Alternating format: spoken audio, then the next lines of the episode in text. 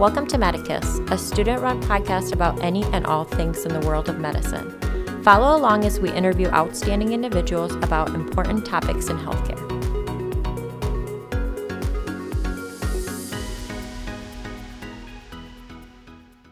I'm one of your co hosts today, Brendan Connolly, a second year medical student at Loyola Stritch School of Medicine. And my name is Catherine. I'm a current M1 at Loyola. Our guest today is Dr. Daniel Marchalik. He is the medical director of physician well-being at MedStar Health in Washington, D.C., and an assistant professor in the Department of Urology at Georgetown School of Medicine. He is also the creator and director of the Literature and Medicine track at Georgetown and the associate director of the Medical Humanities Initiative. Along with his medical background, he has completed a master's degree in English literature at Georgetown University and contributes a monthly column in the Lancet Medical Journal about literature and its overlap with medicine and public health. Dr. Marchalik, thank you for joining us today. Thanks for having me. Absolutely. So, I guess it's fitting to start any conversation about literature with an easy, fun question, which is what are you reading right now? Just finished reading Elena Ferrante's The Lying Life of Adults. And we actually talked about in the literature and medicine track two days ago. Oh, very nice. Did you like it? I did. It's interesting. Um, it's always interesting to read anything in translation because you're not always sure if you're reading the author or the translator, but regardless, they're both clearly amazing because uh, it's a great work. Great. I'll have to put it on my list. Just to jump right into that, could you describe the program you run at Georgetown, the Literature and Medicine program? Yeah, it's a four year track. So the way Georgetown School of Medicine is actually pretty interesting in how it's set up. It has various tracks, uh, deep dives, if you will, that you can pursue while you're there. The literature medicine track is one of these five different types of tracks. So you start kind of halfway through your first year, and in this track, you participate for all four years. It includes meeting monthly to talk about various books, and these are always works of fiction, by the way and it's almost book club format. But then there's also a component of talking about uh, medical narratives, so things written by physicians. That happens in students' third and fourth year. And there's the capstone component, so a scholarly work that does a deep dive into the intersection of medicine and the humanities. So, what would you say is kind of the overall goal of the program, or like what you're hoping that students get out of it?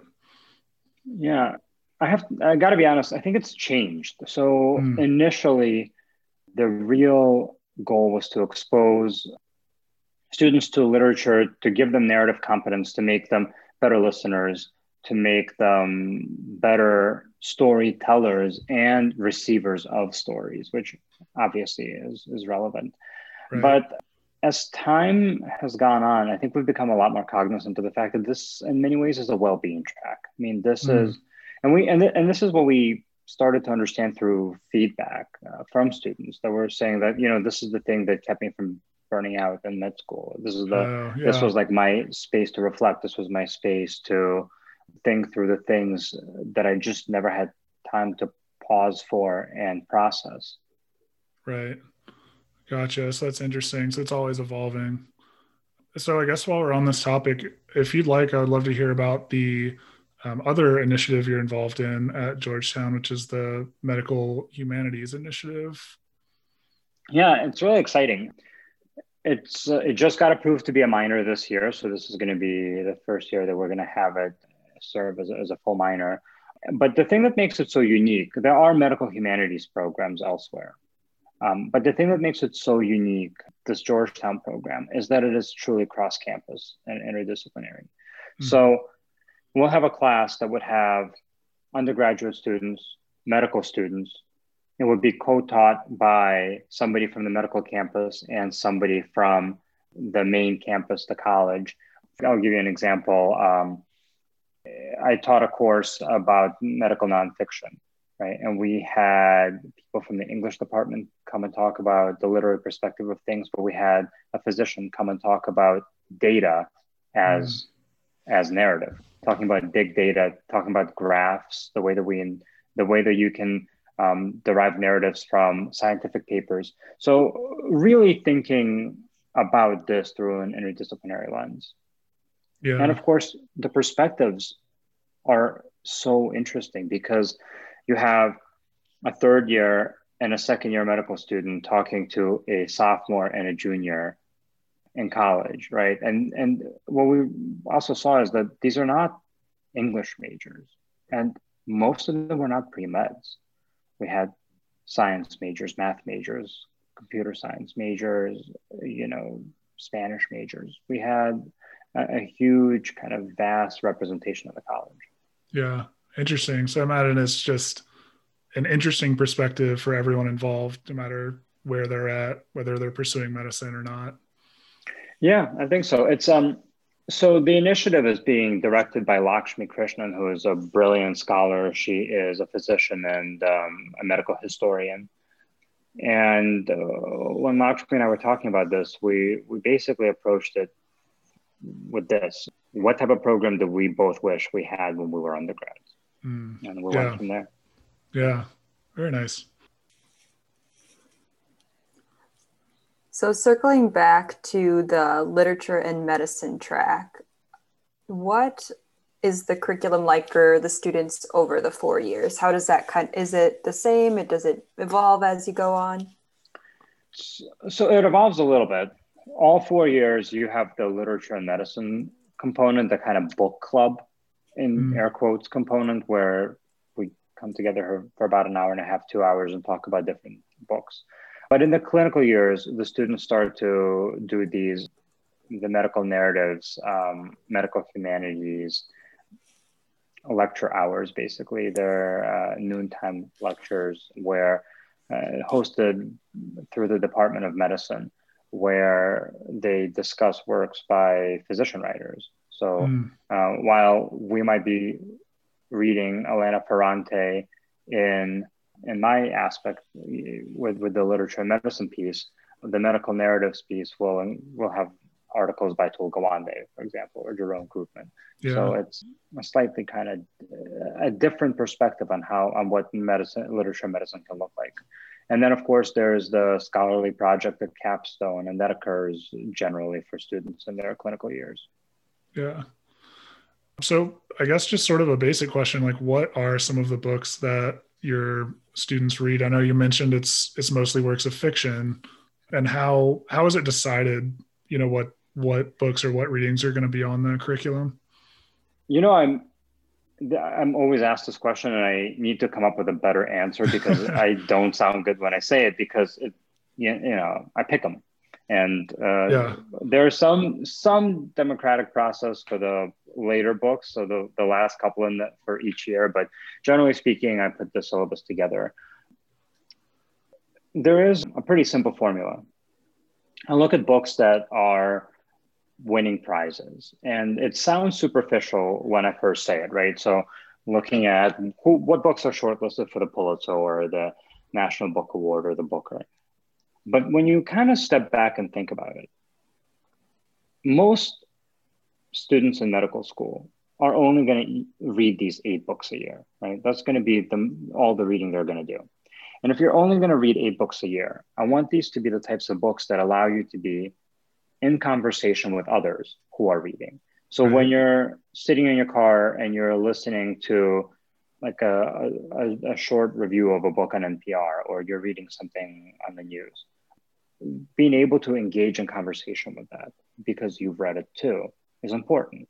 Yeah. And and so this allows you to participate in conversations outside of medicine in, in a pretty meaningful way. And where I guess our only criteria is that we don't do books about medicine because they get yeah. plenty of medicine in med school. Right. You don't want to burn them out with too much too much medicine. but also like do they really need um, to talk about more medicine in the evenings. Probably not. Right. Yeah. So, sort of sticking with the literature and medicine track, have you noticed that you know students who've, who've graduated from the track, do they tend towards any specialties or clinical practices, or is is it hard to pin down? Yeah, not at all. Um, it's okay. all over the place, yeah, which is which is interesting, right? Because you probably we all have our preconceived notions and presuppositions of what a typical student who does literature and medicine does or would go into. But we're all wrong. For example, I'm a urologist. right? Right. and I'm a urologist doing literature and medicine. I think that the reason why we see a lot more internal medicine physicians doing this work is because there are a lot more internal medicine physicians. They're a big cross section of medicine. Yeah. But I would say our graduating class from literature medicine tends to be very representative of a normal graduating class from a med school. Right. Interesting. So, if any of your students, you know, after going through the program, continue to explore literature and you know its links to medicine in their own professional lives? Yeah, absolutely. I think that's probably one of the really cool things about the track is a lot of students go on and then they open up their own programs or start their own mm. book clubs, even if it's not something formal, even if it's not like a formal elective or a track. Um, right. They'll start a book club in residency uh, or something like this. And for this reason, we actually have our fourth year students run the literature medicine meetings. Oh, so we'll, nice. we'll rotate, but we it basically prepares them for being able to do this the next year whenever wherever they go to, to train. Right. Very nice. So kind of stepping back, when did you start to become interested in this concept of the crossover between literature and medicine? Yeah. I mean, I was a I was an English major in college. And if you were to ask me what was I more sure of doing literature or medicine, I couldn't tell you. You know, I kind of uh-huh. always figured I'll go, uh, I want to be a doctor. My mom's a doctor, my grandma and my grandpa are doctors, right? So I've, I've always been exposed to it and I've always thought it was fascinating. But I also always loved books. And so for me, there wasn't ever a literature or a medicine without the other per se. So I always kind of planned on, I think, doing both. I just wasn't sure what that would look like. Um, right. So in college, I majored in English. I uh, did my thesis on illness narratives. The most, I had the most incredible thesis advisor and mentor who's still my mentor, Andrew Rasek at Rutgers. And uh, when I went to med school, I started a literature and medicine elective, which is still going strong at Robert Wood Johnson. And I um, I kind of always w- wanted to see that intersection play out. It just felt like a lot more was happening in that liminal space than than in either discipline on its own. Yeah. So you had mentioned a little bit about how you found a mentor in undergrad, and that was an important part in shaping your interest in combining these these two fields. But in addition to that, how did you develop your skills as a writer? And are there any particular pieces of writing that have influenced your practice, either in medicine or just as a writer in general? That's a that's a good question. I don't know if I have a great answer for a method for starting to write other than writing, right? I being an English major helped, going to grad school for literature helped. The more you write, the more it's the mechanics start to make sense and your voice starts to develop, right? So I think the, the only real recipe for writing is writing. What was your other question? If you've had any particular works or like styles of writing that have just really resonated with you. I mean, I have favorite books and favorite writers, but you know, the whole I think anybody whose writing is that impactful can't really be emulated. Mm. So I, I, think that, that, that that's kind of a part of, of, of, of, the secret sauce, right? I certainly have writers that I look to and I say, wow, this is why I'm never going to write fiction because I can't write at that level. But, but yeah. Yeah. Yeah, I think I've been there before too, where I'll read a book and say, man, I could spend my entire life trying to write a novel and never produce something quite to the or, or, or, a paragraph, right? Like you read one paragraph of something that's perfect and you just say, eh, I might as well not try. right. Just leave it to the pros. exactly. I imagine you haven't really had too many critics or anything when you've put this together but I do always just like to ask like what's why is this important and like why why does like exploring this the links between humanities and medicine matter. I imagine there's some people out there, not many, but some who would say, hey, we should stick to, you know, hard science, to lab work, to, you know, that kind of data in our medical practice. But, you know, yeah. I would obviously push back on that. I imagine you would too. It's interesting that you frame it this way. If you were to ask me this question five years ago, you'd say, a lot of people would push back against the notion of literature in medicine. And if you were to ask me this question 10 years ago, you would say, literature in medicine? Why? so I think this is a real testament to how much the field has changed and evolved in a really mm. positive way. I mean, if you were to look for places that are doing medical humanities or literature and medicine a decade ago, you could probably find the handful that were doing it and, and, and know exactly who they are. Now, if you're not doing literature and medicine, you're kind of or medical humanities, you're you're you're behind the right. pack, right? Like everyone else is everyone else is doing it. This is new and exciting. Why? I think there are a lot of reasons. I uh, I think both fields are. First of all, I think in general, interdisciplinarity is important. Like there's so much discovery that happens when you take the expertise and the histories and the experiences of various fields and you put them together. And that's true for everything. It's not just literature and medicine, right? That's like why you want to put a uh, musician and a you know string theorists in the room together because they're going to discover something beautiful, right? Right. Like, but for this marriage in particular. I think that there is something special. I think the roots of medicine are kind of in poetry, right? Like they, the original physicians were decipherers of dreams, right? They mm. were the storytellers, they were the receivers of stories. And I think similarly, there is a, a, a, huge tradition of writers who were scientists and who were doctors. That right. tradition, uh, this didn't start in the 21st century, obviously. The reason I think that that's the case is because medicine is as close as you get to seeing the human condition. Yeah. Right? Like you, you, you're face to face with it all the time. You're seeing people at on their best days, their worst days, when you give them the best news they could ever get, when you're watching their lives and their families fall apart. And literature is the exploration of the human condition. That is what literature is. Yeah. And so I think when you have this front seat to humanity, Mm, it's uh, being able to write about it, being able to read about it, it just makes all of those experiences richer. So I, I, I think that's a that, that's kind of a thirty thousand foot view, and a and a and a with a, if you look at it with a magnifying glass, I just think that being more well rounded counts.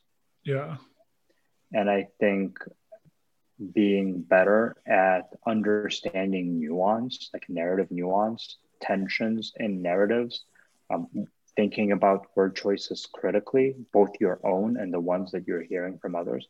it just makes you better at doing the very core things of medicine, which is taking a history. Right. You just just those that's the mechanics of narrative. Yeah, absolutely. Just while we're on this topic too, I was kind of wondering because you were mentioning how even our perspective of medicine and like medical humanities is, has evolved in the past 10 years. When you were going through your medical training previously, did, how was the patient history framed to you? Do you think like now we pay more attention to the story and the whole human than before? Or do you think that's me over analyzing what you were just talking about? Yeah, I don't think that we've moved away from our, you know, OPQRS, the onset, the precipitating factors, the quality of whatever the complaint is. I think we're still we still do this, and, and there's a good reason to, because uh, there we have algorithms in our head that help us kind of compartmentalize what different things mean. So I don't. So the way we teach a history, I don't think has changed. I mean, that's why they call it the art of medicine, right? It's not just the prescriptive part that you're taught that that people employ in their day-to-day practice, right? It's a lot of it is like what happens in the spaces in between when you ask about the onset of pain and the review of systems. It's like the the, the very, very generally speaking human connection that you form. And I don't know if reading makes you inherently better or worse at it. um, I just, I'd like to believe that it does, but I don't know. I think that there's probably a huge selection bias whenever we try to study it because people who love narratives or people who look for those narratives when they talk to others. Like people who love stories are going to look for stories when they talk to their patients. And so obviously they're going to form a like a closer bond. I don't know if that makes them better diagnosticians. I don't know if I'm if I'm better at treating kidney stones because I read. I know that I feel more fulfilled as a human. I think that counts. Right. And how would you encourage like students and medical professionals who don't have a program like there there is at Georgetown or access to the formal coursework to explore the medical humanities? You had talked a little bit about book clubs and stuff like yeah. that. Yeah, I think there's like a, I think there's so many good outlets. Um, one is read, just devour books, pick them up, read them, put them on your schedule, read. Another is follow along with a book club. There's online book clubs. There's certainly book clubs in the community outside of med schools. I would actually encourage people to do that. I think it's nice to branch out outside of the kind of very, very insulated community that uh, medical classes form. right. Uh, kind of out of some, some, somewhat out of necessity, somewhat out of desperation, somewhat out of just the logistics of, of going through med school. But I, I think that I think that that's always a positive. Start a book club. I mean, I as, as a first student, I was like, is anybody interested in talking about books? And you'd be surprised at how many people say, yeah, I am interested in doing something like that. Especially if you come to the first one with a case of wine, all of a sudden everybody will realize that this is in fact what they want to do with their life. And then you're off to a good start but I mean, there's it, it also just depends on. I think it's not just it's not just literature, right? It's it's the gradual attrition of other hobbies that occur in that school that is so tragic. Like literature and medicine is awesome. History and medicine is great. Philosophy and medicine is amazing. Art and medicine is beautiful. Food and medicine is fantastic. So if you love to cook, cook. Take it seriously. Spend time on it. Put it on your calendar. Carve out two hours every third day of the week to do this. To like, do it seriously. If you love history, keep reading history. Listen to history podcasts. Uh, literature is one form of interdisciplinarity for medicine. There's there's a lot of them. There are a lot of them. So I, I think it makes um, you just gotta not jettison your hobbies too soon, even though I think medical education tends to tell you, oh, please stick to your hobbies, but at the same time, kind of makes it impossible for you to do so. right. Well, I was kind of telling before we started this, uh, you know, I went on like a reading tear right before med school started because I, you know, I sort of was hearing the buzz from people ahead of me saying, "Hey, you're never going to have time to watch a movie again or read a book yeah. again." So I was like, "All right, well, I got to read everything I can right now." Um, but fortunately, that sort of you know when you do that, it instills it as a habit that like, oh, this is how I end my day. You know, I'm going to read for 15 minutes until I fall asleep, or sit down yeah. for 10 minutes after I finish class just to unwind or something. And uh, so I'm just one person, but I can definitely encourage anyone listening that you know it is possible and i do find it very beneficial to keep pursuing hobbies outside of outside of classes too what are you reading right now uh, right now i'm reading the big sleep by raymond chandler and uh, so kind of classic noir and that's in a book club with my brother and a couple other friends So Oh, kind of what that's you're, yeah, kind of what you're just talking about.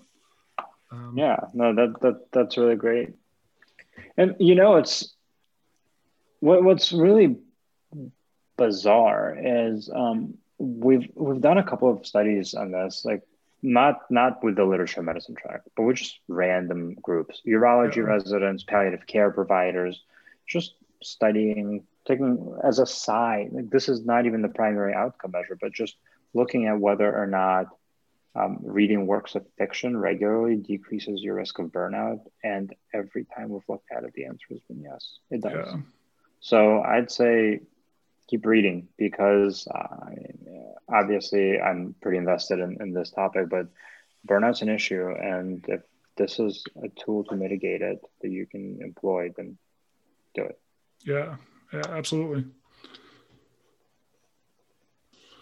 We were both kind of curious, um, just because this was our first exposure to the Lancet, how you chose it as a platform to explore the medical humanities and what drew you to it. The Lancet has an unbelievable rich history of, of um, engaging in and supporting the medical humanities. And so I, I think I just got very lucky. I really wanted to explore this intersection and the editor with whom I work on, on, the, on this column is an, an amazing reader and thinker and has a, a, really great vision for this column. And so it just kind of organically evolved into what it is now. And um, it's, it's been an absolute blast. Yeah. Um, very nice. We were able to read some of your articles, um, you know, in preparation for this interview. So enjoy doing that. Oh, that's great. Uh, Thanks. Yeah. So when you aren't in the process of writing an article for publication or um, coming up with a curriculum, anything like that, how do you take time to reflect on your medical practice kind of through this lens that we're talking about? I'm just wondering, like, do you keep a journal? Do you meditate? Are there other things that you're yeah. able to reflect on? I don't keep a journal. I do not meditate. Um, I probably do a very poor job of reflecting mm. overall. I run a lot and I run without headphones. So I really love the kind of consistent, methodical sound of footsteps. And it, I think that's probably my running meditation, if that's a thing. Yeah. Um, but it, you just kind of shut off for an hour, and I think that that would be probably my time of quiet and reprocessing. But no, I I, I, I don't um, I don't don't keep a journal.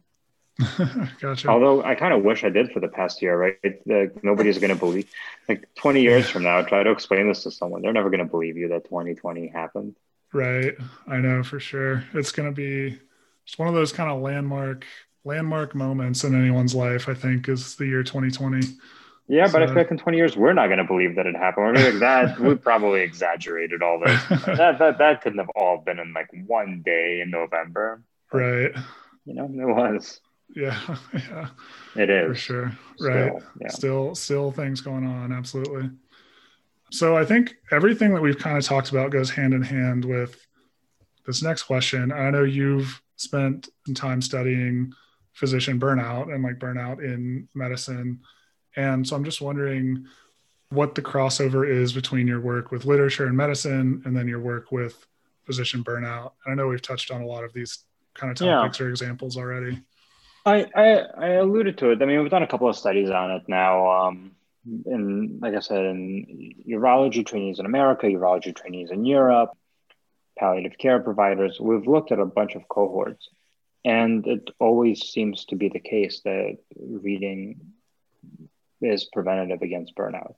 Now, I for me, I would call this a serendipitous overlap. I I didn't go into literature with the intention of fixing a burnout issue. And I wasn't interested in trying to fix burnout in medicine because I was interested in literature. But I do think that the things that kind of push us towards this type of work has a natural overlap. And so you know, I think we, we need to we need to dig deeper to figure out where this overlap comes from and why it exists. Some of it's probably self care. Some of it's probably a moment to reflect. I think some of it is escapism, the ability to inhabit another world for certain periods of time. Some of it is perspective shifting and being able to understand um, the perspectives outside of your own life, which in fact gives you perspective, which helps obviously. Right. But yeah, I don't know. I don't know why, but um, but I'm really glad they the overlap exists. Yeah, well, I think Katie and I can definitely speak just from our own experience, one to two years of medical education, that uh, burnout is a huge topic. I mean, it comes up a lot for us anyway, and I imagine it does for your students at Georgetown and other med students all across the country. It seems like we, and I say we as the medical community, is just starting to have a greater understanding of burnout's role in someone's life and how it can affect both your personal life and your practice. So definitely think it's something to keep exploring and keep trying to combat. But also something to celebrate that we are talking about it more. That right. too signals a shift, mm-hmm. a, a, mm-hmm. monumental shift. That yeah. we think it's okay for us to talk about burnout, that it's okay for us to talk about depression, that it's okay for us to talk about having to take time off or process or grieve or any of these things. It wasn't okay for us in medicine to do this for a long time. I think we've had a, a, a series of barriers and stigmas, and uh, it, I, it's a cause for celebration that we feel more comfortable having these conversations now. Right. Definitely keep pushing forward on on that topic. Our last question for you is about why you were drawn to Georgetown and maybe DC in general. Hmm. Um, so I was drawn to Georgetown. I, I trained there for urology. And this is like, this is my advice for anybody who is interviewing and and going through the match process. And I know I can't give this advice this year because it's just not a typical year. But meet the residents and think about that very, very critically. Because when I when when I was going around and I didn't go on interviews anywhere where I couldn't go to the dinner before or after and to, to meet the, the other residents and figure out who are the people that I'm going to spend, you know, five years of my life with. The majority of those five years of my life with. right. um, and there, I loved the people that I met when I interviewed at Georgetown, and that was it. I mean, I just thought that this was a perfect fit for me that and DC is like the best city in America. So those two things together. Right. Yeah, well, that, that's all you need, I guess. That's all you need. um, well, Dr. Marchalik, thank you so much. It's been a very enlightening conversation. Something that um, we feel, you know, very interested in ourselves, and we're excited to explore a little bit more. And uh, just really appreciate you taking the time to talk to us today. Thanks for having me on. Thanks for listening to this episode. This wouldn't be possible without the support from our listeners. Please rate, review, and subscribe. We appreciate donations to help fund the production of this podcast. To support us, go to medicuspodcast.com where you can additionally find show notes, links, and information about our guests. We are at Medicus Podcast on Twitter, Instagram, and Facebook. If you have any questions, comments, or episode suggestions, please submit them on our website. This podcast is intended for general information purposes only and does not constitute the practice of medicine. No patient doctor relation is formed, and the content of this podcast is not intended to be a substitute for professional advice, diagnosis, or treatment. Views and opinions are their own and do not represent any organization.